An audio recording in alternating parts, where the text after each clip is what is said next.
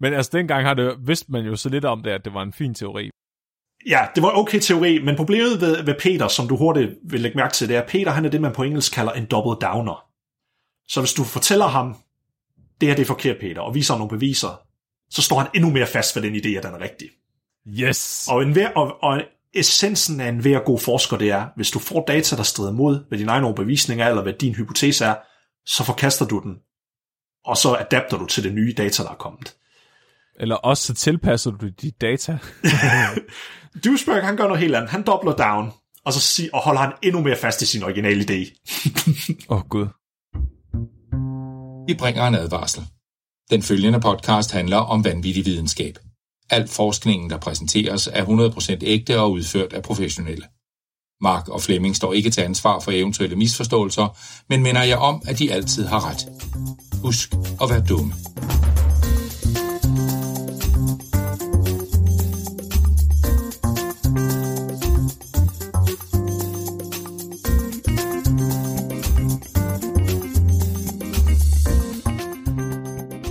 Hej og velkommen til Videnskabeligt Udfordret. Din bro til vanvittig videnskab. Jeg har glemt, hvad Nikolaj skal snakke om, selvom han sagde det for 5 minutter siden, Fleming. Og jeg er jeres retrovirale podcaster, som der muligvis vil slå jer ihjel om 10-20 år, Nikolaj.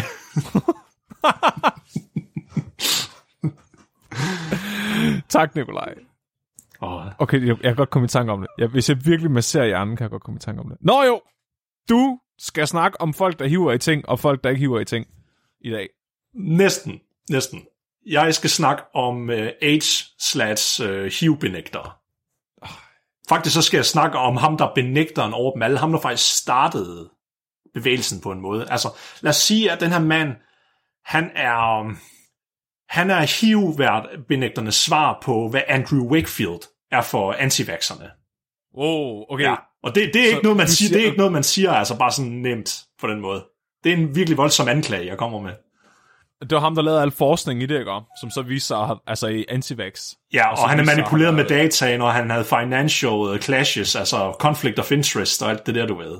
Ja, hvor der var nogle mødre, der havde fået ham til at bevise, at vacciner gav autisme for, at de kunne få nogle erstatningspenge, og så havde han faked det. Er det rigtigt? Precisely. Men, okay Nikolaj, så du siger, folk, der benægter HIV og AIDS, altså er det folk, der... er det sådan, hvis de møder en, der har HIV, så går de op til dem og siger, at de faker det, eller hvad? Det er faktisk ikke langt fra. Nej, wow, fuck. Jeg kan forstå. De beder i hvert fald folk om at stoppe med at tage deres medicin. Åh, Gud. Ja. Fordi jeg kan godt... altså, jeg kan forstå folk, der benægter sådan, du ved, nægter at tro på jorden rundt. Ja. Så tror de den er... altså ikke, så kan de bare gå og være dumme, og det skader ikke nogen. Nej. Men at folk der benægter, at nogen er dødeligt syge, det er sådan, det er fandme next level. Så skal man godt nok være dedikeret dum. Lige præcis. Det kræver en vis karakter egentlig. Og kan være så overbevist om sin egen holdning, at du er villig til at tage medicinske råd og så give det til andre mennesker. Fuck. Kan vide, ja. Jeg er spændt på, om jeg også er blevet HIV-benægter om en time. Jeg håber ikke, fordi så slukker jeg bare. Nå jo, og jeg er vært i dag. Og hvis I ikke har opdaget det, så er Mark ikke med. Så det der, jeg skal lige finde ud af, hvordan man gør det her.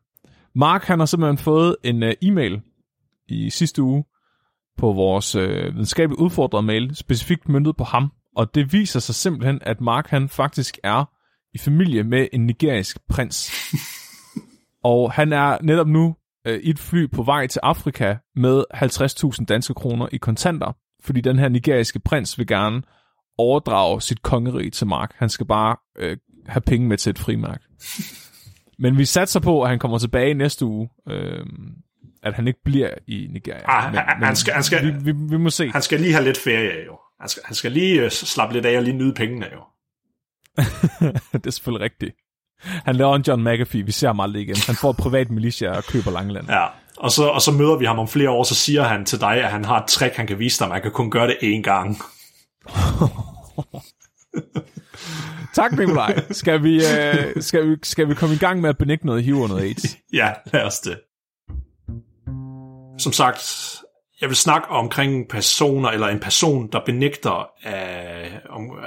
benægter, omkring HIV eller AIDS. Faktisk så, han er ikke lige så ekstrem som nogen andre i moderne tider af bevægelsen. Han siger, at HIV eksisterer, ja, men det forårsager ikke AIDS. Der er en vis forskel. For der er nogen derude, der mener, at virusen ikke engang eksisterer. At vi aldrig nogensinde har set den. Så HIV er virusen, der giver sygdommen AIDS? Ja. Lige inden jeg lige dykker ned i det. Det var godt, du kommer ind på det, Flemming. Fordi så vil jeg lige sådan kort, lige have en briefer, sådan, så vi alle sammen er på samme niveau om, hvad er HIV rent faktisk egentlig. Og HIV, det står for det, der hedder Human Immunodeficiency Virus. Så immunodeficiency er den, ligesom ødelægger immunforsvaret, for eksempel. Og den er sådan en art af det, der hedder lentiviruser. Og det vil så sige, at den er en retrovirus. Og det betyder sådan set bare, at den faktisk er en RNA-virus, som der laver sit genomisk materiale om til DNA, og så kan den integrere sig selv ind i værtscellens genom. Det vil så sige, at når den inficerer os, så bliver den faktisk en del af vores genom. Det er virkelig fucked up. Ja. Men det, der så til gengæld er virkelig ærgerligt ved den her infektion, det er, at HIV kan rigtig, rigtig godt lide at inficere en bestemt type celler, faktisk vores immunceller. Og det er nogle specifikke celler, der hedder T-hjælperceller, eller CD4+, for dem, der er sådan mere teknisk. Og de celler, de er vores generaler for immunsystemet. De siger til de andre, hvad de skal gøre, og de forbedrer andre immunceller. For eksempel så er det dem, der siger til B-celler, at de skal begynde at lave rigtig mange antistoffer af helvede til under en infektion. Og under coronatider, som det er nu, så ved folk lidt mere omkring det, og I har godt hørt lidt om det derude, går jeg ud fra det, med omkring B-celler og antistoffer jo. Men HIV, den kan så rigtig godt lide, det her det er dens foretrukne bytte at gå efter dem her. Og hvad sker der, når en virus, den slår en masse immunceller ihjel over tid? Så begynder du ikke at have noget immunforsvar mere jo. Og så kan en simpel forkølelse få bugt med dig over tid. Så det er faktisk ikke HIV, der slår dig ihjel, men du ender med at dø af en simpel infektion på grund af HIV. Og den her sygdom kalder man så for Acquired Immunodeficiency Syndrome, som betyder AIDS, som vi så kender det. Og der kan gå, altså hvis du ikke har noget behandling, så kan der gå mellem 9-11 år, måske 20 år, afhængig af hvilken version af HIV du har, før at du dør. Så den er lang tid om at slå dig ihjel, men det er ikke særlig rart at have. Okay, men er behandlingsmetoderne ikke blevet ret gode inden for de sidste år? Jo, der er kommet nogle såkaldt antivirale stoffer, men derfor så skal du stadig være varsom med, hvordan du lever. Du kan stadig godt, en influenzainfektion kan stadig godt være slem for dig. Især nu her under corona, de er nok i rene risikogrupperne, højst sandsynligt. Fuck. Okay, men vi er enige om, at det her, Nikolaj, det findes. Ja. Det spoiler alert. Jo, det er definitivt, at HIV er en ting, og det eksisterer. Mm. Det er faktisk så det er den mest studerede virus, der findes. Hold da kæft. Ja. Måske lige på nær coronavirus efterhånden. Ja, den er ved at, it's getting there. Den er ved at catch up, måske. Okay. Så det er en, der er blevet forsket mere end corona. Altså, vi har kendt til den siden, den blev først opdaget tilbage i 80'erne jo, da der kom de her epidemier over i USA. Ja. Det var endelig der, man fandt frem til, hvad den var. Og, ved man egentlig, hvor den kommer fra? Ja, den kommer fra Afrika, har man fundet tilbage til den. Altså, fordi jeg har hørt rygter om, at den kommer fra andre primater. Det er korrekt. Og der har også været det der South Park-episode med, at den eneste måde på, den kan have hoppet fra aber, det er 2 måder. Enten hvor der er en, der, undskyld mit franske, røvpuglede en abe, eller så er der nogen, der har spist en abe, og så fået noget blodet ind i deres sår, da de skulle stå og partere den. Okay, ja. Så coronavirus, er der nogen, der har spist en syg flagermus? HIV, der er nogen, der har munket en gorilla i skideren, eller blandet blod med en syg. Ja, fordi måden af HIV, den ligesom smitter igennem, det er gennem kropslige væsker, så gennem for eksempel blod og sæd for eksempel, og vaginale væsker for eksempel. Og det er derfor, den ses som en kønssygdom. Fordi det, jeg lige nævnte størstedelen, det er noget, der er under sex, jo. Okay. Ja. Men den kan også smitte gennem blod. Så det er derfor med folk, der tager stoffer, de skal sprøjte ind i sig, de er under risiko for det her jo, med at de kan få det gennem blodet, gennem kanyler, der ikke er rene og sådan noget, hvis der er en anden en, der har brugt. Hvis de deler dem. Ja, hvis de deler dem for eksempel. Ja, okay, fuck. Jeg er overbevist om, at der er blevet forsket så meget i HIV og AIDS, fordi at Freddie Mercury, han døde af det. Hvornår døde han af det? Jeg tror, det gør en sidst i 90'erne eller sådan noget. Ah, jamen det... Ja, okay, ja. Nå. Men nok om det. Så ja. Nu når vi lige har... Forhåbentlig har jeg lige fået alle sammen, der lytter med, sådan up to speed, eller up to... Ja, at de har nogenlunde sådan baggrundsviden nu. Så jeg skal snakke om... Eller nu skal vi til the meat and potatoes. Jeg skal snakke om en mand, der hedder Peter Duesberg. Som på engelsk Duesberg, det er lige før, at jeg kommer til at kalde ham en douchebag, men jeg skal prøve at være så unbiased som overhovedet muligt. Illuminati confirmed. Så Peter her, han blev født i 1936 i Tyskland, så han er 85 nu. Han er stadigvæk i live. Han er stadigvæk i live. Fuck. Men du ved, hvad man siger, Fleming. Ondskab, det forgår ikke så let, jo. Så kommer vi til at dø unge, Nikolaj. It's better to burn out than to fade away. Lev hårdt, dø unge. Ja. Så Peter, han fik sin Ph.D. i kemi ved Frankfurts Universitet. Og efter han blev færdig med den, så flyttede han så til USA i 1964, efter en af hans vejledere havde sagt til ham, at du skal ind til det nye, gå mod vest, hvis du vil blive til noget. Fordi det var der af al virusforskning, det havde han fået en interesse i. Det var der, at det skete, så der skulle han hen. Og faktisk på det tidspunkt, der var der mange forskere, der mente, at de spekulerede over, hvad er årsagen til kræft, altså til cancer. Man vidste godt, der måske var mutationer, men var der noget, der kunne fremprovokere mutationer endnu mere? Og der havde man en hypotese om, det må da være viruser. Fordi man vidste godt, tilbage i 1911 vidste man godt, der var nogle viruser, hvis du gav dem til nogle dyr, så ville det forøge chancerne for, at de fik tumorer. Okay. Så der var mange sådan store af nogle af de første virologer, der sådan forskede det, og det ville Duesberg være en del af. Faktisk en af dem, jeg kan name drop, der var en af de første til at gøre det, det er en, der hed David Baltimore.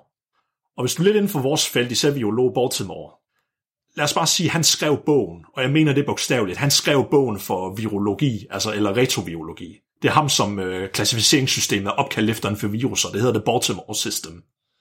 Ja, så ham var... Kender Duesberg, han er sådan en på samme tidspunkt, at de begge to, de forskede sammen. Så det var et meget nyt og sådan hot felt, egentlig. Så Peter Duesberg, han vil gerne forske i virus og tager til USA for at undersøge, om cancer er forårsaget af en virus. Ja, eller? Mere specifikt retroviruser, egentlig. Ja. Og det er så dem, der kan inkorporere sig selv i vores genom. Og så han får faktisk lidt et gennembrud i 1970'erne, for der fandt han det første onkogen nogensinde. At han er kodisk opdager med. Det er dem, der kan forårsage cancer. Lige præcis. Et onkogen er et gen, som der sørger for, eller er med til at gøre, at vores celler bliver til kræftceller, for eksempel. Så det kan være et gen, der måske gør, at cellen den vokser helt vildt meget, eller deler sig rigtig meget mere, end den burde gøre. Det er det, vi kalder et onkogen. Og inden det er et onkogen, så kalder vi det et proto-onkogen. Fordi proto betyder noget, der kom før. Og det er så før, det bliver muteret til det. Men det, han faktisk fandt, det var, at det var en virus, der hedder Rous sarcoma virus, som der havde et gen, der hed SRC. Og når man inficerede høns, sjovt nok var det opdaget høns, ja. Så begyndte de at danne tumorer. Og det virker sådan lidt, hvordan kan en virus, der inficerer, forårsage, at du får tumor? Men det er, fordi man har fundet ud af det her gen. Det er ikke et gen, virusen originalt havde. Den har åbenbart fået genet fra et andet dyr, den har inficeret.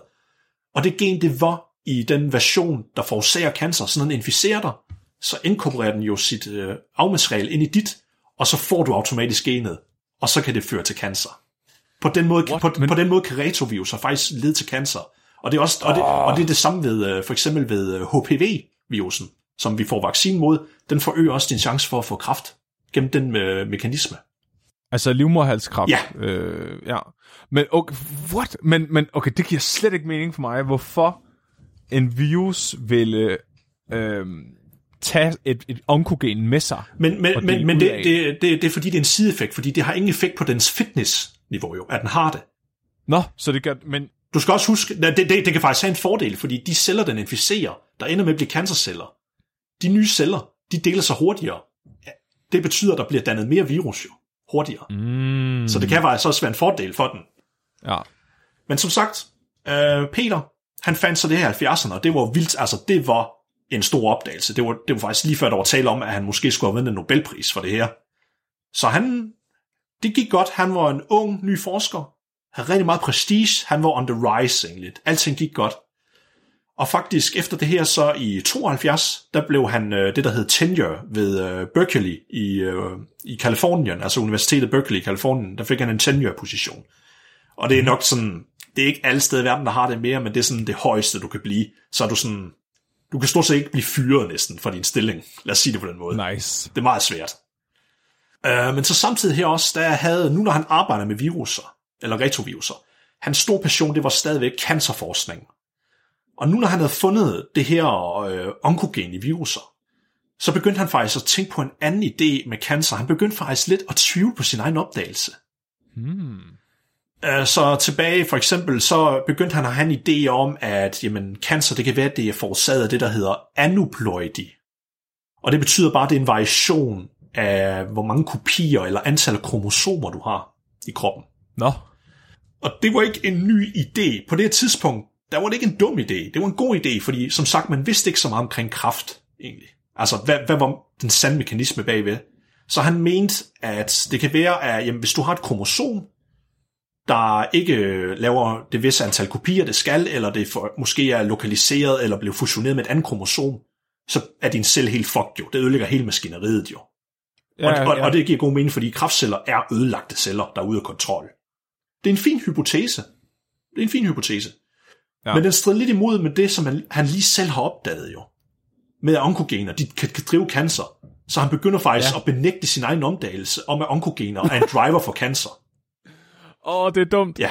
Så, men det har jeg respekt for, at han benægter sin egen forskning, som faktisk er ret god.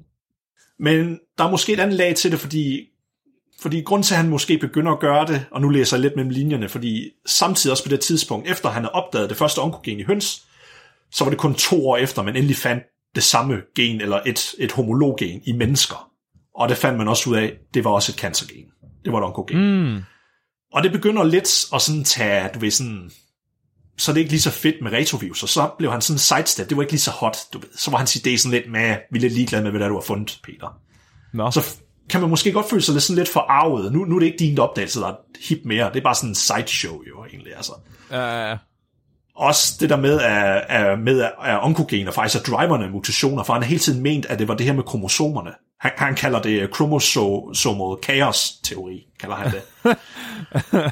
Men altså dengang vidste man jo så lidt om det, at det var en fin teori. Ja, det var en okay teori, men problemet ved Peter, som du hurtigt vil lægge mærke til, det er, at Peter han er det, man på engelsk kalder en double downer. Så hvis du fortæller ham, det her det er forkert, Peter, og viser ham nogle beviser, så står han endnu mere fast ved den idé, at den er rigtig. Yes. Og essensen af enhver god forsker, det er, hvis du får data, der strider mod, hvad din egen overbevisning er, eller hvad din hypotese er, så forkaster du den, og så adapter du til det nye data, der er kommet. Eller også så tilpasser du dit data. Duesberg, han gør noget helt andet. Han dobler down, og holder han endnu mere fast i sin originale idé. Gud. Så han stod ved med omkring med det her med kromosomerne, men det var okay på det her tidspunkt. Men kører vi lige nogle år fremad og skal tilbage til HIV. Så efter han opdagede det her med retroviruserne, så og samtidig med, han havde de her tanker omkring med onkogener for eksempel. Så det er midt i 80'erne, så begyndte der lige pludselig at komme nogle mærkelige symptomer i mange mennesker i USA, man ikke har lagt mærke til før. Folk, der vil begynde at dø af sådan normale infektioner og forkølelser og sådan noget, og det var ikke fordi, de var ældre. De var sådan i 20'erne og 30'erne, og man kunne ikke rigtig forklare, hvad der skete. Mm. Og der begyndte man at have en idé om, at det nok var en ny virus eller en ny sygdom til at være til stede. Og der Peter, eller Duesberg, han så med det samme sådan, og han foreslog, jamen, det kan bare være en manifestation af en ny livsstilssygdom, der først kommer nu, efter industrialiseringen. Og det er jo sådan lidt livsstilssygdom. Jamen, altså når du tænker over det, det er faktisk en okay hypotese. Jeg mener, altså, hvad er diabetes? Diabetes er jo stort set en livsstilssygdom, hvis man kan kalde det en moderne konsekvens af, hvordan vi lever jo, med processerede fødevarer og sukker jo. Ja. Så det var faktisk en okay hypotese, men inden for et år eller sådan noget, jeg tror, det var der i mellem 84 og 86, så fandt man så frem til, at man fik isoleret virusen, som man så kaldte HIV. Og igen, Duesberg, nu når hans hypotesen ikke holdt vand, hvad gør han så? Nej. Han holder fast og bliver ved med at påstå, jamen, okay, fint, I fandt virusen. Men det er ikke det, der er årsagen til det her symptomer her, vi ser rundt omkring. I stedet for, så mente han, at han fandt en korrelation mellem, at det var homoseksuelle, man altid fandt den i. Det var folk, der altid tog stoffer. Mere specifikt, altså stoffer, du skal sprøjte en, altså intravenous drugs. Og så hemofiliacs, altså folk, der har sådan bløderproblemer eller sådan noget med sygdommen. Okay, så han ser det her og tænker livsstilssygdom. Ja. Så han tænker simpelthen at leve som homoseksuel. Altså det ødelægger dit immunforsvar. Ja. Og uden at der er en virus involveret. Og det var det, hvor mange de mente med det samme. Okay, måske er du lidt på tynd vand, men fair nok, lad os undersøge det. Og, ja. Og han mente, det var fordi man brugte den gang, hvor der mange af de her rave parties. Du ved jo selv fra et studie, du har haft med, at det var ikke så fedt at være homoseksuel, selv i 80'erne nødvendigvis. Ej, det var det der tea room trade. Ja, de havde de her hemmelige rave parties, hvor de ville tage nogle stoffer, der hed poppers. Det er sådan nogle, det er nogen, du tager gennem ved at inhalere det eller sådan noget. Mm-hmm. Det gør bare, at din blodkar udvider sig, og det gør de også ned ved dit anus, så det er faktisk nemmere at have analsex, for eksempel. Så det var derfor, der var mange af dem, der tog det. Men analsex, det forøger din risiko af, at du kan få HIV, fordi der er chancer for, at du kan få traumer. Det vil så sige, at du kan få små sådan flænger af analsex, sådan så det kan komme ind i blodet, jo, for eksempel. Det er derfor, at er der større chance for, at du får HIV, eller kan få HIV gennem analsex end normal sex, for eksempel. Okay, så det er, hvis at nogen kommer ind i dit numsesår. Ja, lad os sige det på den måde. Så får du HIV. Ja, okay. Ja. Jamen, det er fair nok. Ja. Men det mente han, at det var derfor, der var en korrelation, at det var gennem, fordi det var de her grupper, man typisk så det i, nemlig. Og så begyndte han at påstå, at man ser det kun i de grupper. 100% af alle tilfælde er kun i homoseksuelle og stofmisbrugere. Og dem, der siger, de ikke er det, de lyver. Ja, og lige som jeg fandt ud af, jamen, det er altså ikke sandt, Peter. Vi ser det altså også i andre. Nej, jeg har ikke fundet det. Der var ikke nok virus i dem. Det er falsk positivt. Forstår han. Okay. Og igennem 80'erne, også gennem 90'erne, så vil han blive ved med at lave sådan nogle små artikler, hvor han vil blive ved med at komme med sin egen påstand mod at HIV faktisk forårsagede AIDS. Og mange af de her, i de her videnskabelige tidsskrifter, der kan man godt få lov til ligesom at publicere bare sin mening, for eksempel. Mm. Og det gjorde han rigtig tit. Og til sidst endte det med, at mange af de her editors ved de her tidsskrifter, de sagde til ham, prøv Peter, hvis du skal blive ved med at bruge sådan nogle slime taktikker, og blive ved med at lave sådan nogle vage argumenter, der ikke har noget som helst bilag bag ved sig, ikke? Og så får du simpelthen ikke lov til at blive ved med at skrive ind til os. Det gider vi simpelthen ikke, det her. No. Han fik lov til det største af tiden, og meget af det var bare ævl. Det var bare hans meninger uden noget data. Og det fik han lov til i Nature og Science-tidsskrifter. Fuck. Det var ikke gået i dag. Nej, for fanden. Ja. Kæft, man har fået noget ind i Nature i det hele taget. Altså. Men så han siger, ja, HIV-virus findes. Ja, AIDS findes. Men de har ikke noget med hinanden at gøre. Nej. Og faktisk, han i her 80'erne, det var i 87, at han publicerede sit første sådan, paper, hvor han satte spørgsmålstegn ved, om HIV har en rolle i at forårsage AIDS. Og det er den, der sådan er den famøse artikel, hvor alle de andre, de kommer af, eller en kontinuerer række ud fra den. Okay, så det er ligesom den der artikel for antivaxxers. Ja, og jeg skal også nævne, at samtidig med på det tidspunkt, der blev han udnævnt til at være en del af The National Academy of Sciences i USA. Du kender godt det der tidsskrift, der hedder Proceeding of the National Academy. Fuck. Det betyder, at han er en af reviewersne i det tidsskrift. Jeg vil gerne være coronavirus-benægter, Nikolaj. Jeg tror, at coronavirus det er en livsstilssygdom. Ja. Jeg har lagt mærke til, at det kun er folk, der trækker vejret, der får det. Kan jeg blive slået til ridder nu? Kan jeg kombination? Jeg kommer med en pipette, og så slår jeg dig på hver skulder, og så bliver du så slået til et eller andet af det. Tak. Og ja, jeg skal bare sådan, ja, og så i det her paper, han publicerede, det første, der siger han så, at det er en konsekvens, altså AIDS er en livsstilssygdom, der ikke er forårsaget af en virus, men HIV i virusen eksisterer, ja, men den er en harmløs passagervirus, kalder han den. Det vil så sige, at det er en virus, der er i mennesker, den inficerer os, men den forårsager ikke nogen symptomer, den er der bare, en passager. Nå. Og det er jo en måde på, at han kan slippe sted med at så sige, at vi har fundet det i folk, der ikke tager stoffer. Men så siger han, aha, men den forårsager ikke nogen symptomer i dem. Men nu kan jeg jo allerede se en rigtig smart løsning på det her. Hvis han er en rigtig mand, så går han ud og får fat i noget HIV-virus. Så inficerer han sig selv for at bevise sin hypotese, og så behøver han ikke bruge mere tid på at diskutere. Nej, fordi du skal huske, Fleming. Alle de her artikler, han skriver, det er jo faktisk næsten kun review-artikler eller studier, han kigger på andre forskning. Han har aldrig nogensinde lavet noget forskning selv omkring HIV i nogle af de påstande, han kommer med. Han refererer til andres forskning og misfortolker det fuldstændig. Eller ser kun det, han selv vil i artiklerne. Han har ikke lavet et eneste forsøg med omkring HIV hele sin karriere. Fuck. Han har kun lavet kommentarer omkring det, og så andre artikler, hvor han kommenterer på andre folks forskning og sådan noget. Nå. Men så i 89, nu når jeg sagde, at han var medlem af det der National Academy of Sciences, på det tidspunkt, jeg ved ikke, om det stadig er i dag, men der, når du var medlem af det board af det, så kunne du godt komme lidt ud omkring peer review, jo. Du kunne i hvert fald vælge, hvem det var, der skulle kigge på dit tidsskrift, og så sige, eller kigge på din artikel, og så sige god for den. Men så valgte Peter, der bare to af hans gode kammerater, der er enige med ham, jo. Og får han det publiceret? Jeg vil også have venner, der er vigtige, Nikolaj. Og det var faktisk... Og du er også meget... Du er vigtig i mit hjerte. Tak. Og det her... Og nu var det på det tidspunkt, hvor det var blevet så slemt, at der var folk, der begyndte at klage til editoren ved det her tidsskrift, og sige, du kan ikke bare lade ham blive ved med at publicere sådan nogle påstand, der ikke har noget hold i noget som helst. Så det endte med, at editoren så skrev til Peter, og der er sådan nogle af deres samtaler, kan man sådan set se, og det ender med, at editoren han så siger, efter en lang samtale, og han til sidst ikke kan tage det her med, så siger han, at if you wish to make these unsupported, vague and prejudicidal statements in print, so be it, but I cannot see how this would be convincing to any scientifically trained reader. Det er et rimelig sygt diss. Ja, så han siger bare, okay, fuck it, du får din vilje. Her, publicer dit lort. Det er fandme et videnskabeligt bitch-slap, der ved noget. Så han vil blive ved med at sige, publicer mig, hvad han bare bliver ved med at spamme, du ved. Altså. Oh. Ellers så vil han påstå, at jeg har fri rettighed til at ytre min mening. Og det er sandt, det har han. Men problemet er, at det kan du ikke gøre et videnskabeligt tidsskrift, når du ender med til sidst, at du ikke har nogen beviser for det, du påstår. Og det var det til sidst, der var det bare meninger, han begyndte at publicere. Jo. Tænk så, hvis jeg kunne få publiceret min mening i Nature. Fuck, hvad laver vi, Nikolaj? Hvordan er vi endt her? Og det fortsætter så i mange år op igennem 90'erne, det her også jo.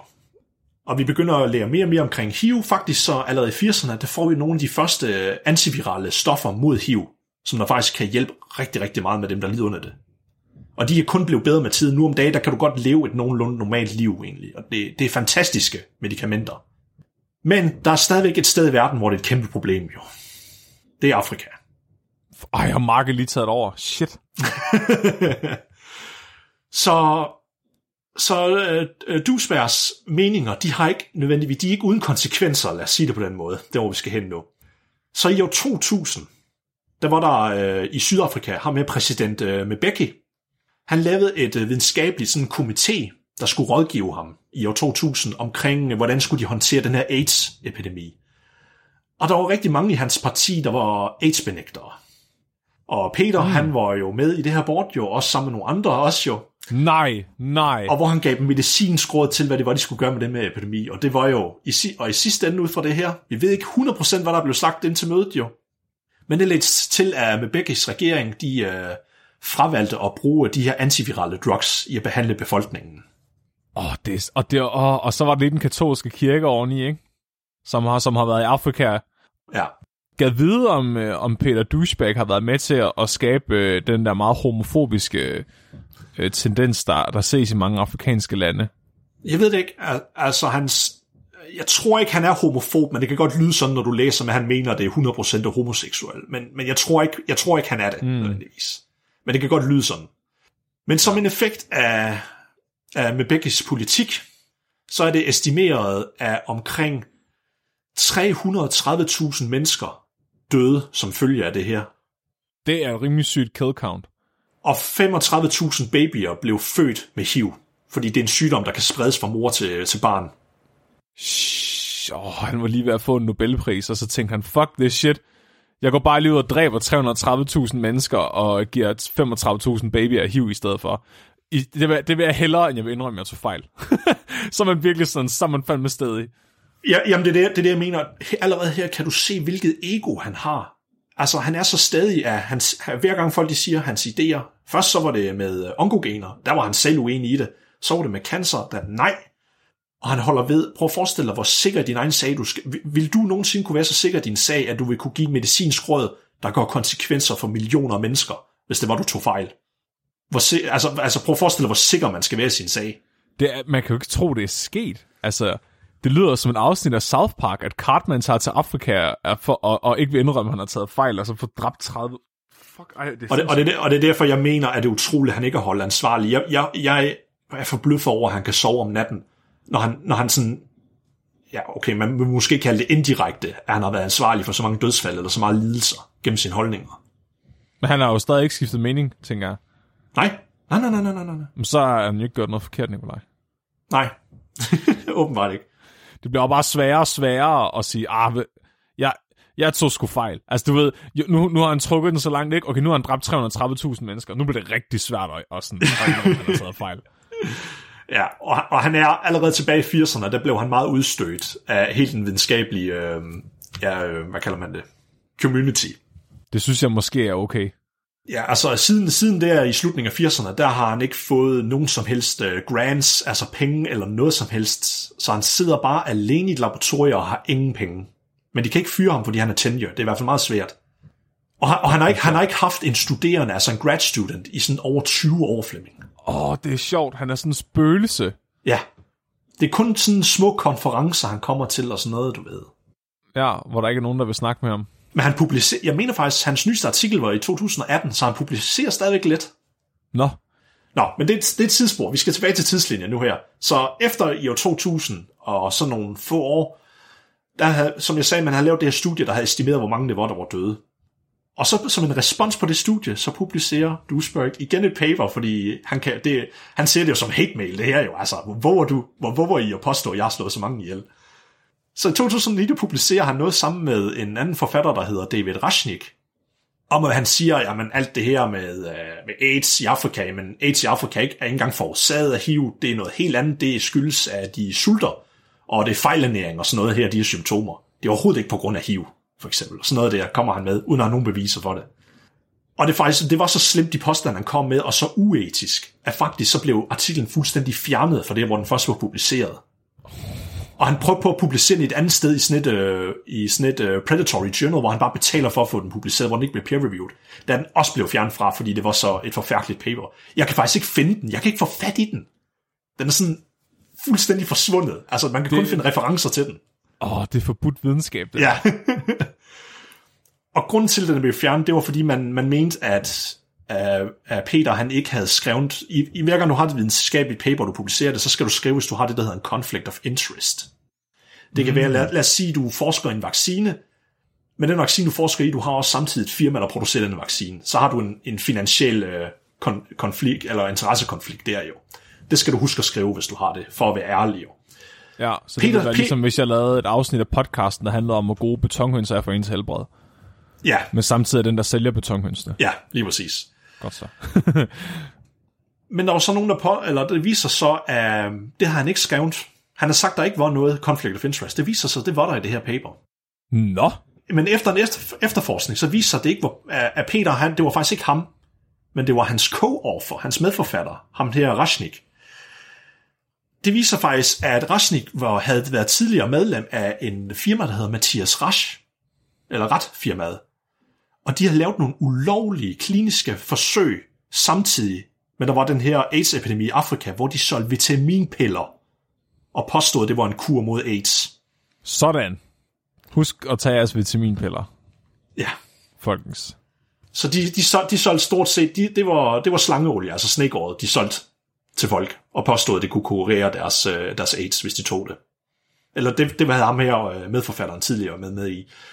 Så der er en kæmpemæssig konflikt, conflict of interest her. Og det er så også derfor, paperet fuldstændig blev fjernet. Og som sagt, hvor er Peter nu om dagen? Som jeg nævnte kort før, han sidder bare alene ved Berkeley i et laboratorie, hvor han ikke får nogen penge eller noget som helst, der er gået nærmest i glemmebogen. Det er derfor, jeg tænkte, burde jeg tage ham med på podcasten, fordi så giver jeg ham faktisk lidt omtale, når han ikke fortjener det. Nej. Men samtidig mener jeg også, det er vigtigt at ligesom at vise af selv videnskabsfolk, hvor langt de kan falde. Mm. Altså selv de bedste, eller dem der burde være de bedste af os, de kan virkelig falde hårdt på grund af for stort et ego. Og på det plan er han en elendig forsker, fordi han ikke kan ydmyge sig selv til at acceptere nye data, og så siger han tog fejl. Det er nok den vigtigste egenskab ved en forsker, det er at være i stand til at kunne det, og den fejler han ved totalt. Ja. Det er det der med at huske at være dum. Ja, men han har fundet et nyt publikum, Fleming. Når videnskabsfolk ikke vil have ham mere jo, hvad gør man så? Nogen, der skal bære faklen videre. Så går man over til alternativ medicin jo. Nej. Så det er der, hvor han er nu, at der er mange folk, der er... Altså de nye, altså HIV og antivaxxer-bevægelsen, de elsker Peter. Og det er meget af sådan nogle konferencer, han også kommer til nu om dagen. Han har også skrevet bøger omkring AIDS, han faktisk har tjent sådan okay på. Og det, altså sådan virkelig velsælgende bøger omkring AIDS, for eksempel. Med at det er falsk og sådan noget. Og han, som sagt, så sagde jeg, han har ikke haft en studerende i flere årtier. Og den sidste studerende, han havde, det var en PhD-studerende, der skrev en bog baseret på hans idéer. Men de kom i retmæssige problemer, fordi Peter mente, det var hans bog. Og så endte det med, at PhD-studerende, han måtte forlade universitetet og ikke fik sin PhD-grad. Så det viser igen, hvor stort et ekoproblem han har, at selv når hans nærmeste, dem kan han ikke enes med. Sådan. Ja. Og det er sådan set det, jeg har omkring Peter. Men jeg har en lille segment, jeg også gerne vil have, fordi inde på, han har faktisk en hjemmeside, der hedder duesberg.com. Nej! Duesberg.com. Og der har han en quiz, Fleming. Nej. Hans multi-billion dollar AIDS quiz, som vi skal tage sammen, du og jeg. Yes! Ja! Duesberg.com. Ja, hvis jeg lige husker rigtigt. Jeg har, det bliver et af mine links som en referencer. Ja, det er den ligner noget fra 90'erne. Jeg tror ikke, den er blevet opdateret i mange år. Jeg elsker det. Så han har 8 forudsigelser, som der gælder, hvis det var en konventional virussygdom, som han mener, at HIV skal opfylde. Hvis den ikke opfylder nogen af dem her, så kan man ikke sige, at HIV forårsager AIDS, for eksempel. Okay. Men lige jeg kommer ind på dem, en af hans hovedargumenter, det var sådan noget som, at HIV ikke følger Kochs postulater, for eksempel. Og Kochs postulater, det er sådan nogle gamle ting, man gik ud fra med af en sygdom, for man kan sige, at en mikroorganisme eller en forårsager en sygdom, så skal den opfylde det her. Men de gælder bare ikke i vores tider. Man har lavet modifikationer på de gamle postulater. Mm. Fordi dengang kendte man ikke til de nye undtagelser, som der er nu. Og det har, efter hans papers, hvor han siger det her, der har man fundet data tyder på, jo, HIV opfylder altså alle Kochs postulater. Nå ja, det var den der idé om, at hvis du tog mikroorganismen fra et sygt dyr, og puttede den over et restdyr, så skulle det raske dyr også få den sygdom. Ja, for eksempel. Men den originale, den gik ikke ud, den tog ikke hensyn til, at man kunne være asymptomatisk. Mm. Det var først senere hen, at Koch, han faktisk selv indrømmede det og opdagede det. Det der med, at du kunne have tyfus, ligesom tyfus Maria, og ikke have symptomer. Nå. Men i de originale postulat, der står der, at sygdommen skal, at hvis du introducerer mikroorganismen, så skal den forårsage sygdommen i alt, den inficerer af verden. Men det gør den jo ikke, hvis du er symptomatisk.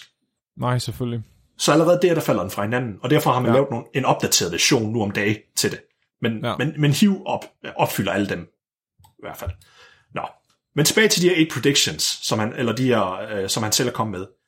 Nummer 1, og jeg skal lige forberede dig, jeg siger det på engelsk, og grammatikken er ikke lige den bedste i hans engelsk, måske. Okay. Så hans første påstand. Virus causes specific and contagious disease. It is present in every case of this disease, e.g. polio, see Kochs postulates. Så vi skal finde en sygdom, som der ikke forårsager specifik og smitsom sygdom i alle tilfælde af den her specifikke sygdom. Kan du nævne, altså nu skal tilfældet selvfølgelig være virus, men det må også godt være bakterier nu, når vi er specialiseret for bakterier, men kan du nævne en virus, som der går imod det her? Altså en virus, der ikke altid giver sygdom? Ja, ikke altid giver en specifik sygdom, for eksempel. Okay, men det kunne vel godt være coronavirus. Altså, ja. Den giver jo nødvendigvis ikke altid de samme symptomer, eller nogen overhovedet. Altså. Nogen får hovedpine, nogen får ledsmerter, andre får nogen mister smagssansen, ikke? Altså. Ja, nogen får diarré, andre får ikke. Altså. Ja. Og jeg har også skrevet min egen svar ned på det. Et godt eksempel, det vil være for eksempel hepatitis B. Den er jeg også lige blevet færdigvaccineret mod, egentlig, som del af mit job. Ja. Skal du ud på til Sunny Beach og gin tonics? Ja. Ej, det er fordi, det er mere arbejde med blod. Det er derfor. Oh. Jeg arbejder ikke med blod, men det var mere, hvis jeg skulle. Så har jeg fået den gennem mit arbejde, for eksempel. Nå. Men grunden til, at jeg har puttet hepatitis B, og det er en virus, det er, at alle folk, der har hepatitis B, ikke alle sammen, de får sygdommen eller får symptomer. Og den kan forårsage forskellige symptomer i forskellige mennesker. Og en anden en, jeg har skrevet, det er faktisk nok, det er en, der hedder EBV, Epstein-Barr virus. Og den forårsager faktisk det, vi kalder kyssesyge, altså mononukleose. Ja. Og det er faktisk en sygdom, som sådan over 90% af i hvert fald den vestlige befolkning har. Faktisk mange er så født med den. Men det er fordi, det er en virus, der er latent, der ligger i dvaletilstand. Og det er ikke alle mennesker, der kommer udbrud ved. Okay. Så igen, vi har en virus, der inficerer. Den kan inficere, ja. Men den forårsager ikke symptomer i størstedelen af mennesker. Det er først senere hen, den kan det. Men det er ikke altid, den gør det. Den chiller bare. Ja. Så den går også imod, hvad det er, han siger. Ja. Og også som du nævnte, Fleming, ikke alle viruser forårsager en enkelt specifik sygdom. Og ikke ved eneste case af en bestemt sygdom er forårsaget af en enkelt patogen. For eksempel nogle gange er der interaktioner. Nu nævnte jeg hepatitis B, men der er også hepatitis D. Og hepatitis D kan kun inficere dig, hvis du er inficeret med hepatitis B. Oh. Så igen, der er der også en undtagelse. Hvad var det nu? Man ser også pneumokokkos i nogle tilfælde kun giver arbejder sammen med influenza-virusen. Lige præcis. Men de begge to kan give samme symptomer, men det er to forskellige eller mikroorganismer jo. Ja, og der er også tilfælde af sygdomsfremkaldende bakterier, som har en virus i sig, som gør, at de er sygdomsfremkaldende, hvilket vil være sådan noget som E. coli, mener jeg, det der Zika-toksin, den laver, som er lige så giftigt som resin. Jeg mener også, at det er en virus, der introducerede den evne til E. coli-bakterien. Nå, så du mener, det er en bakteriofag, der har givet den det, eller sådan noget? Ja, okay. Ja. Det er vel også en eller anden form for fucked up samarbejde. Ja. Et andet eksempel, jeg har, selvom det ikke er en virus, men det kan være forårsaget af en virus, men det er for eksempel meningitis. Det kan være både... Meningitis, det er bare et symptom, men hvad den er forårsaget af, kan være flere hundrede forskellige mikroorganismer. Den kan være forårsaget af adskillige bakterier og viruser.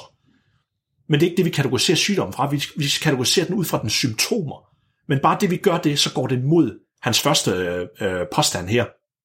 Altså, ja, selvfølgelig. Ja, blodforgiftning, ikke? Det kan jo fandme være hvad som helst. Så du kan se, at han tager allerede fejl ved hans første simple... Altså, os to, der ikke er virologer, vi kan debunke hans argumenter. Fuck, vi er kloge. Jeg tror bare, det beviser bare, at han har ingen idé om, eller han er virkelig på tynd grund her, eller på tynd is her. Jeg vil gerne have ham med til den her debat, og høre ham prøve det, og sådan... du skal prøve at se nogle af hans interviews. Nej.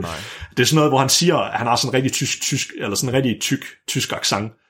Så han kalder andre videnskabelige folk, fordi de er jo... Det er jo en konspiration mod ham jo, så de er prostitutes, kalder han andre videnskabsfolk.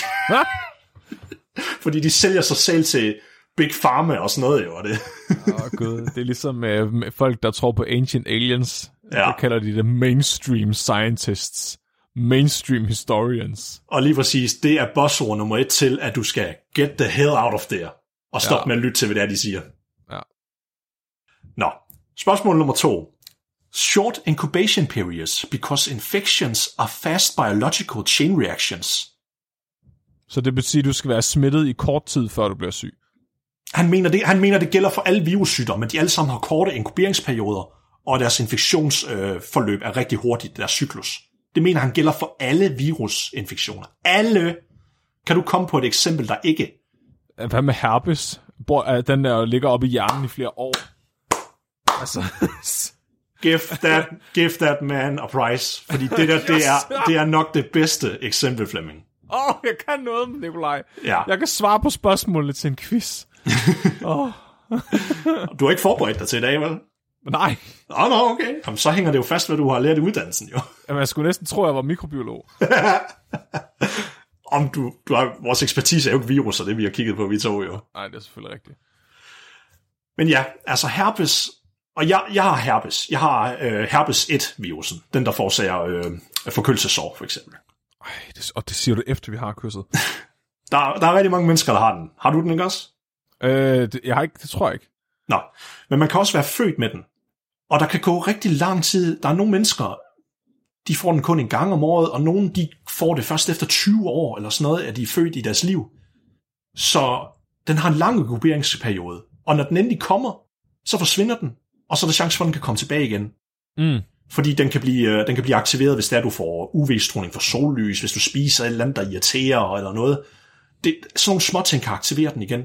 Så den laver kroniske infektioner over en lang periode, hvor den kommer frem og tilbage hele tiden.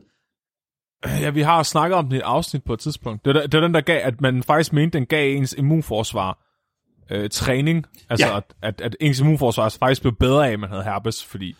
Og det er virkelig en træls sygdom, fordi den gemmer sig inde i dine celler. Ja, oppe i hjernen, gør den ikke det? I hjernecellerne? Sådan, ikke helt, men tæt på. Det er neuronceller, men det er dem, du ved, der sidder sådan op omkring med dine, de der oil factories, med din næse. Det er lige der, hvor de startede. Faktisk det samme sted, corona også angriber omkring, mener jeg. Eller sådan noget.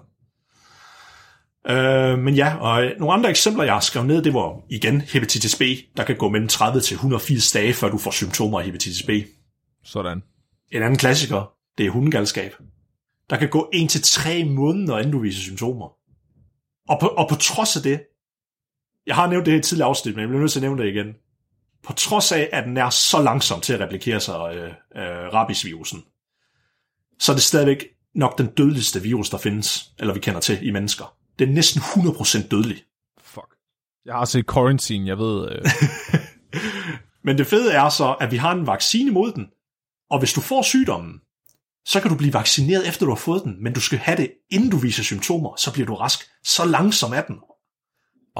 Var det ikke ham, drengen, de lavede vaccinen på, der lige havde fået rabies? Jo, det var god gamle Louis Pasteur, der opdagede den første rabiesvaccine, og han brugte den på en dreng, lige efter han blev bidt af en gal hund.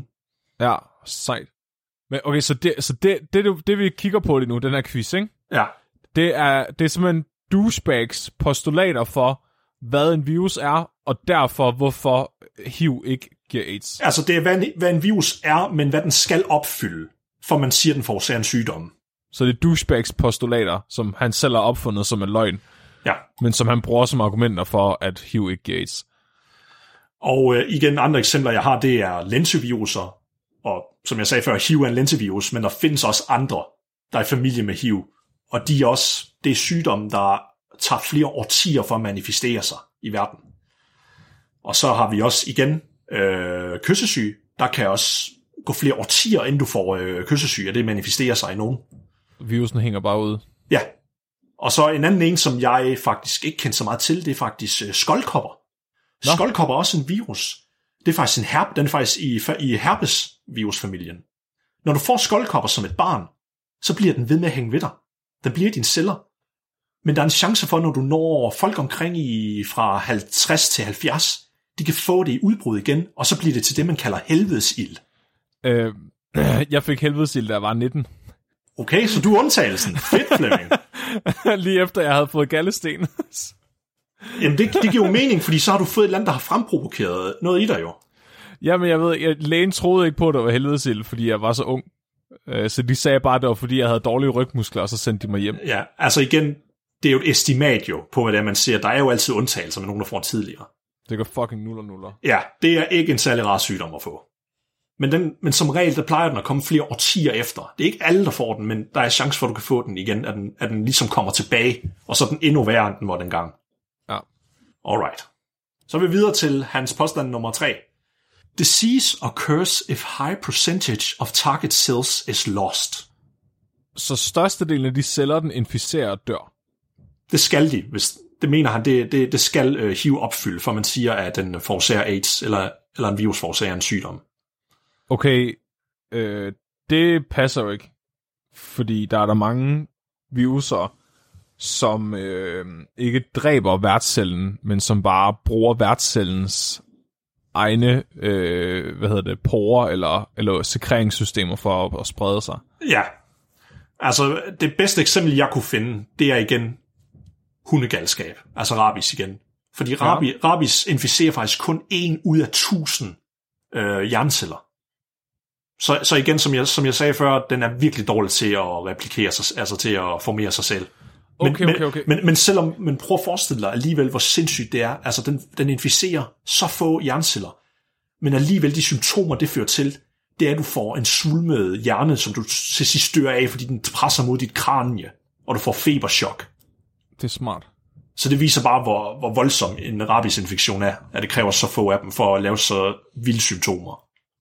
Okay, så postulatet er ikke, at den skal dræbe størstedelen af de celler, den inficerer, men at den skal dræbe størstedelen af de celler i den væv, den inficerer.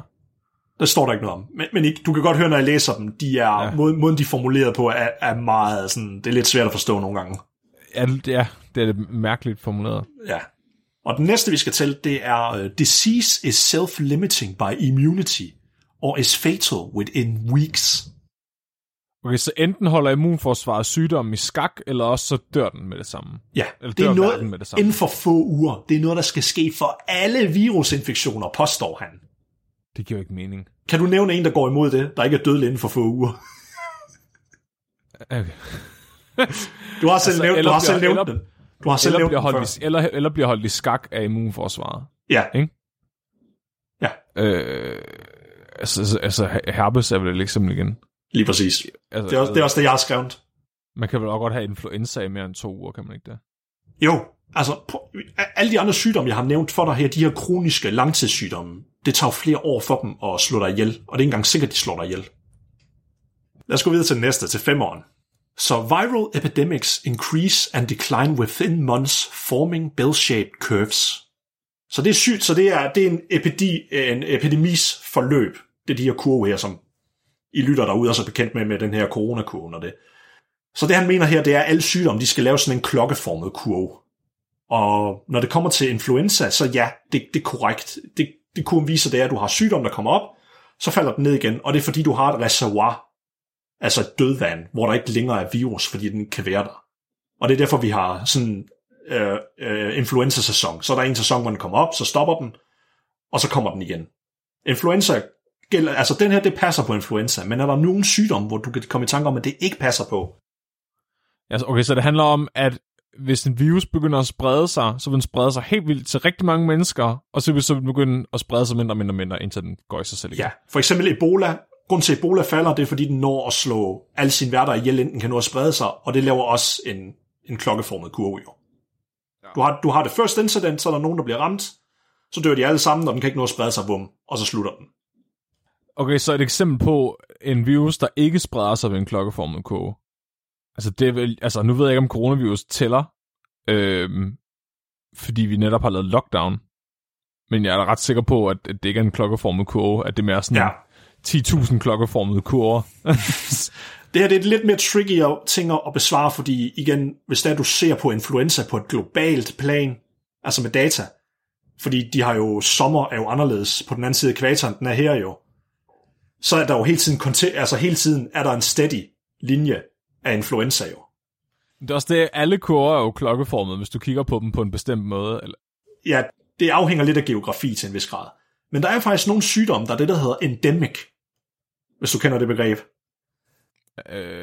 Er det bosiddende, eller?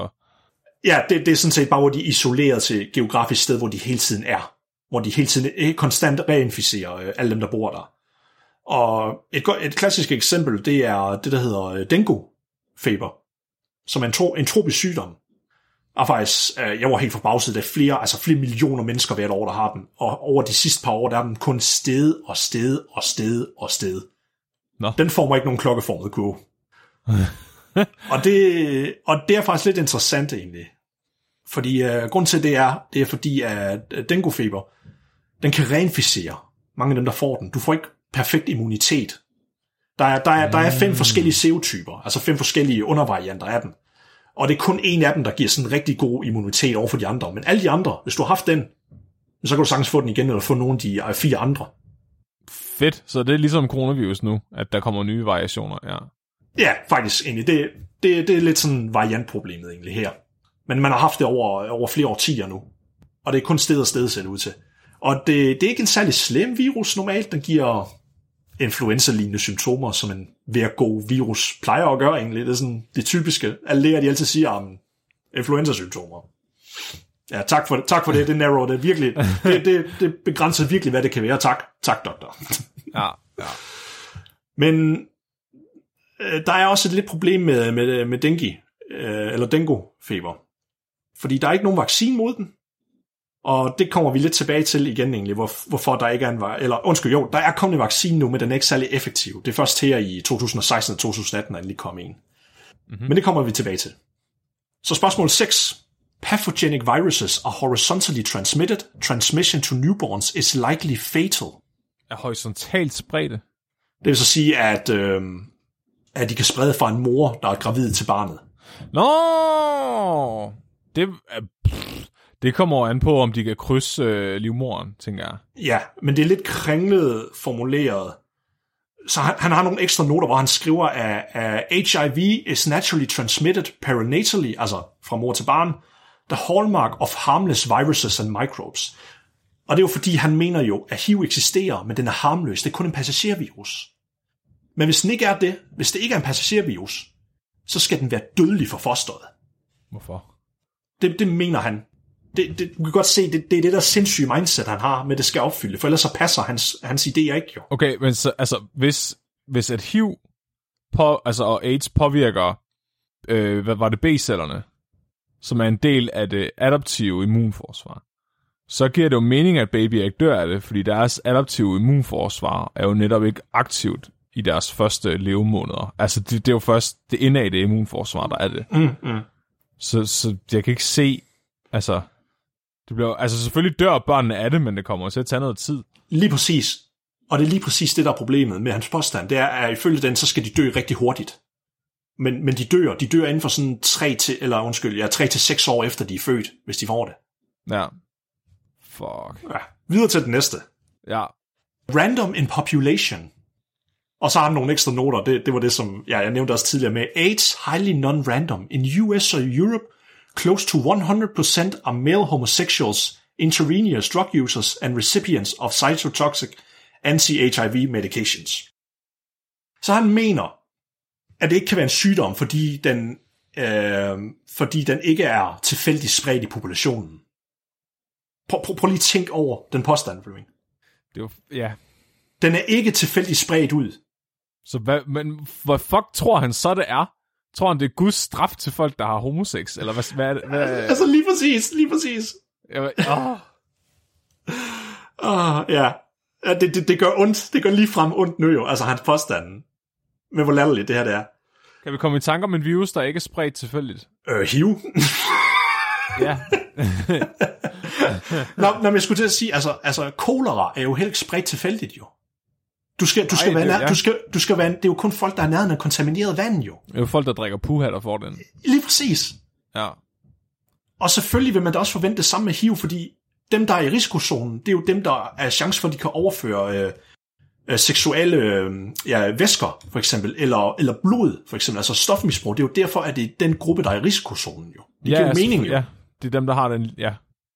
Jeg skulle lige til at sige livsstil, men det har jeg ikke lyst til, fordi så bakker jeg op om hans idé. Og nu kommer vi til det sidste spørgsmål. Preventable by vaccine. Og så hans note, det er, no AIDS vaccine in sight, yet numerous virus vaccines have been developed since Ed Jenner's pox vaccine in 1793. Og det er fucking dumt, det der. Så han siger, at hvis en virus ikke, hvis der ikke findes en vaccine mod en virus, er det ikke en virus. Ja. Eller den får ikke sygdom. Så men i det øjeblik, vi så laver en vaccine mod en virus, så er det en virus. Ja. Kan du se, hvor sindssygt det her det er? Så coronavirus fandtes ikke det første år? Nej. Den var i omløb. Ja. Eller, det er jo... Fuck, okay, jeg behøver ikke at snakke om, hvorfor det er dumt. Det bliver vi nødt til, Flemming. Det bliver vi nødt til. Men du kan godt se galskaben her. Altså, han burde vide det. Og jeg er 100 på, altså, han har arbejdet med retroviruser. Han burde vide det her. Det er et benægtelse af den værste slags, det her. Han burde vide bedre. Han har ingen undskyldning for det. Altså, han er en professor i cancerbiologi eller molekylærbiologi. Ja. Altså. Men det er jo sindssygt. Ja. Altså, alle viruser er jo latterligt forskellige fra hinanden. Lige præcis. Og det samme med bakterier. Og det er jo derfor, at der er nogle af dem, der er ret lige til at lave vacciner imod, og så er der andre, der er pisse ned og lave vacciner imod. Især inden for virusverdenen, der meget ofte er det meget ofte, der er undtagelser i en typisk virus, end der er en regel. Ja. Fordi de er så specifikke, ikke bare til deres vært, men også til et bestemt væv eller celle, de inficerer. så var altid undtagelser inden for virusverdenen. Ja, og det er det, man skal tænke på. Der er jo mere genetisk forskel altså på den mikroskopiske verden, end der er mellem mennesker og græs. Altså. Lige præcis. Og jo mindre dit genom er, jo mere betyder de bare små forskelle.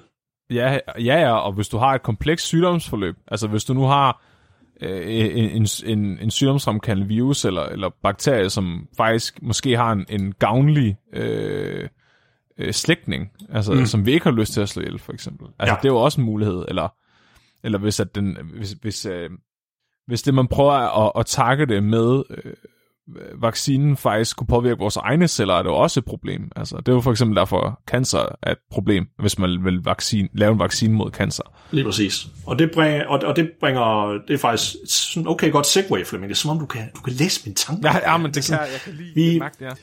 Vi connected, du ved, altså.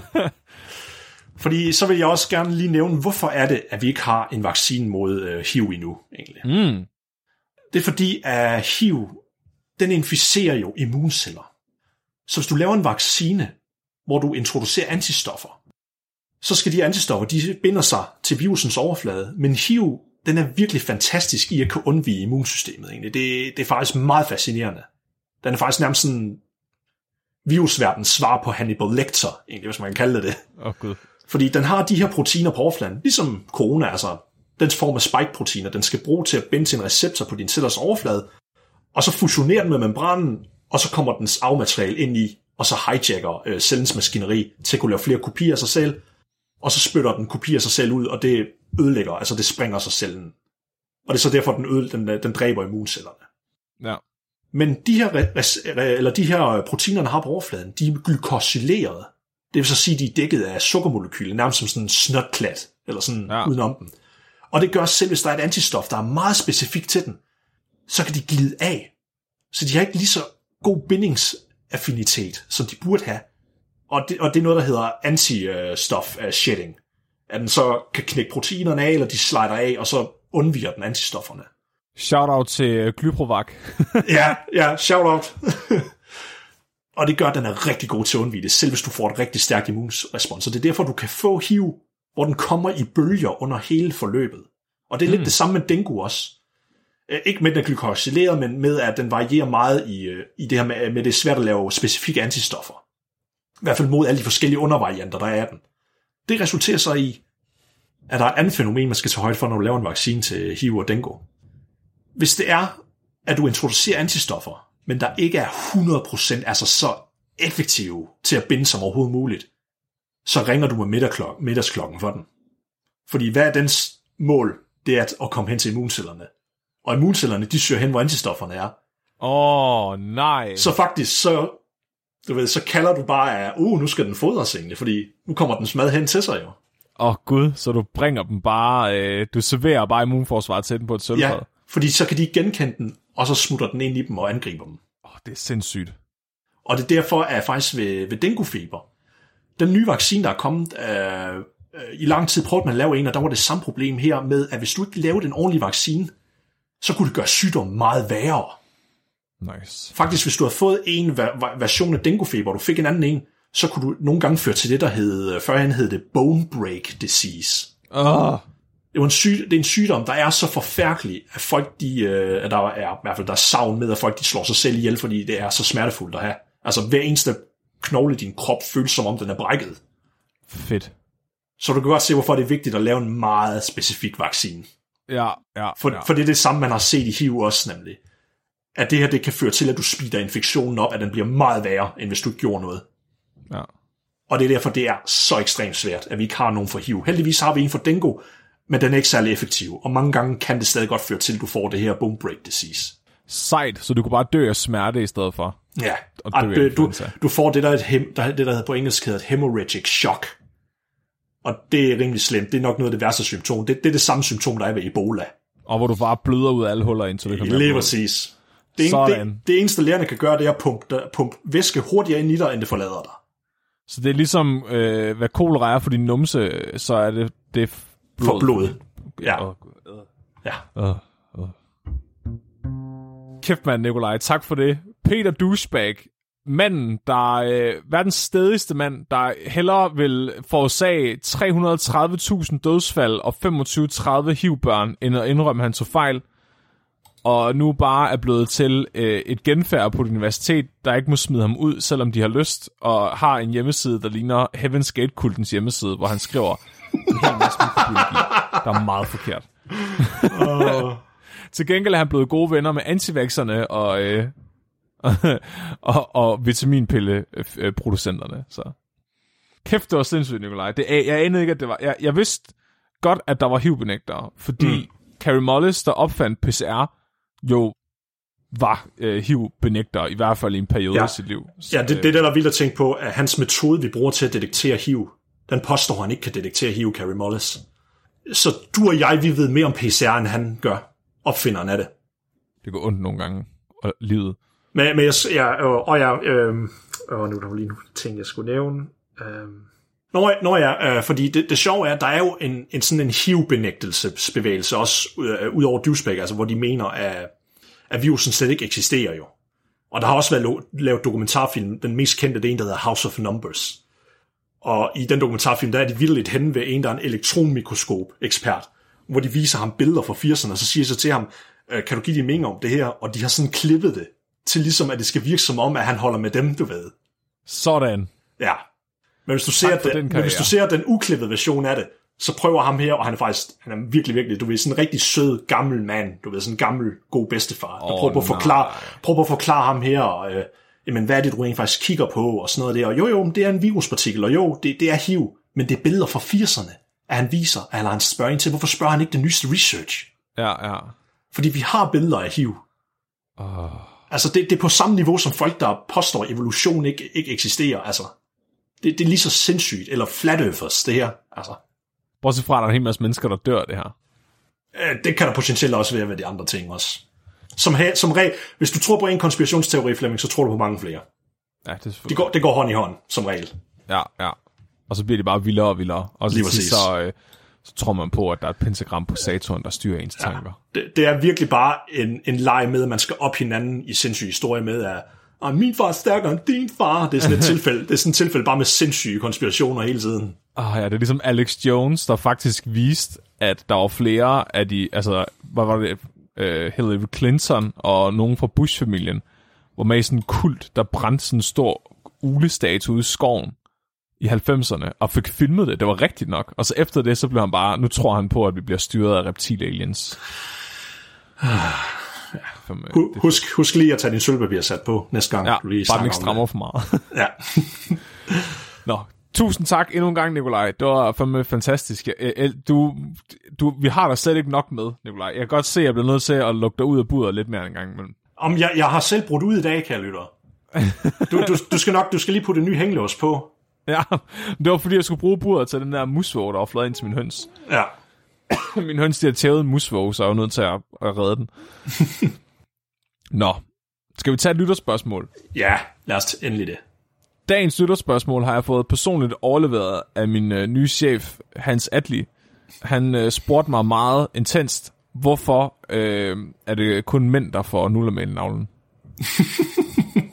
Det er et rigtig vigtigt spørgsmål, det er et rigtig vigtigt spørgsmål, Nikolaj. Er det noget, du tænker, er det du går og tænker over? Er det det, du ikke kan sove for om natten? Altså, fordi det sådan har det personligt, efter han spurgte mig. Jamen, jeg har det jo selv, jo. Jeg navlefnuller? Ja. Det har jeg faktisk ikke særlig meget. Nå.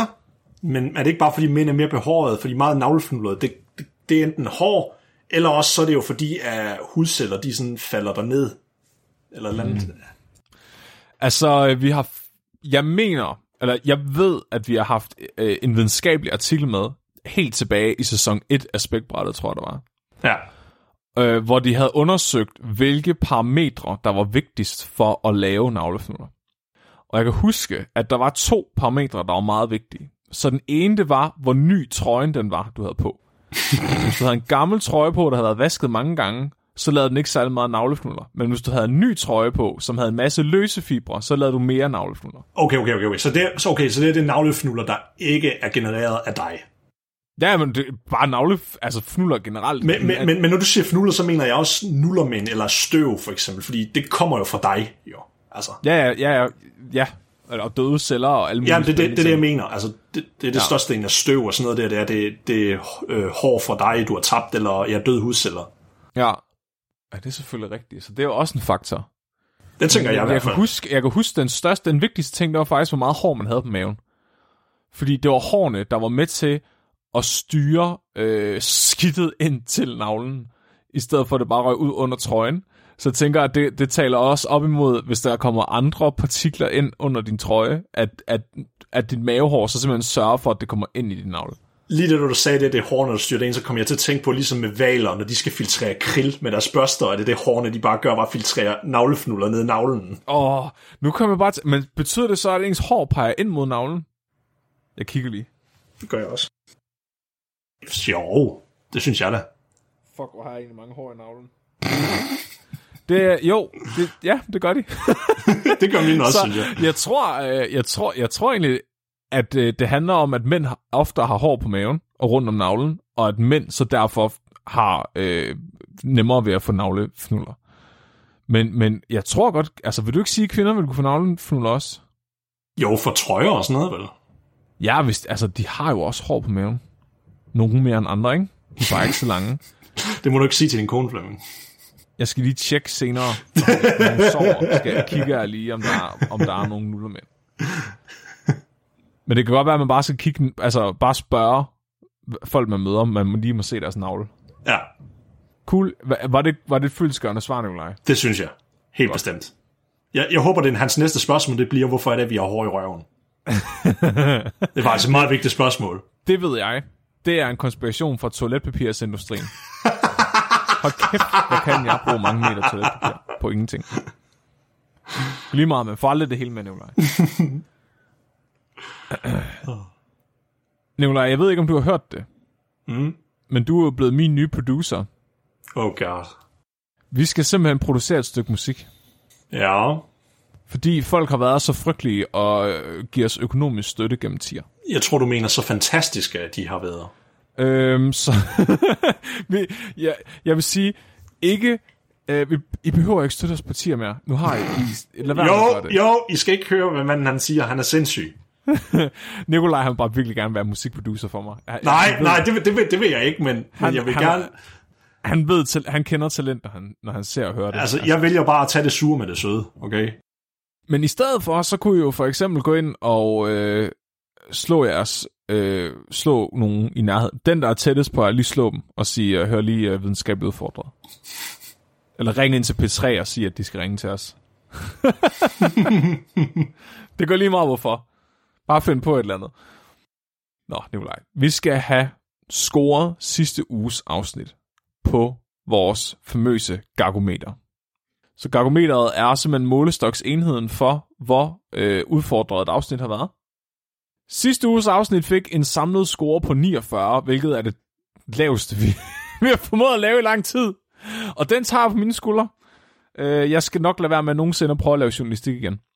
En score på 49 placerer den lige ved siden af vores afsnit, der hedder Hvorfor hamstrer vi toiletpapir? Afsnit et eller andet. Dengang corona lige var kommet. Det fik en score på 50. Så hvis du ikke har hørt sidste uges afsnit, så du er ikke gået glip af så meget. Næste uges afsnit, hvis Mark er kommet tilbage fra Afrika helskindet, uden at have fået HIV, skal handle om månen og månens cyklus, og måske noget om, hvorfor vi ikke kan sove den fulde måne. Så det glæder vi os til. Det er måske i forlængelse af, at P3 vil have fat i os. De vil have fat i spækbrættet omkring, hvorfor at påstand mod påstand.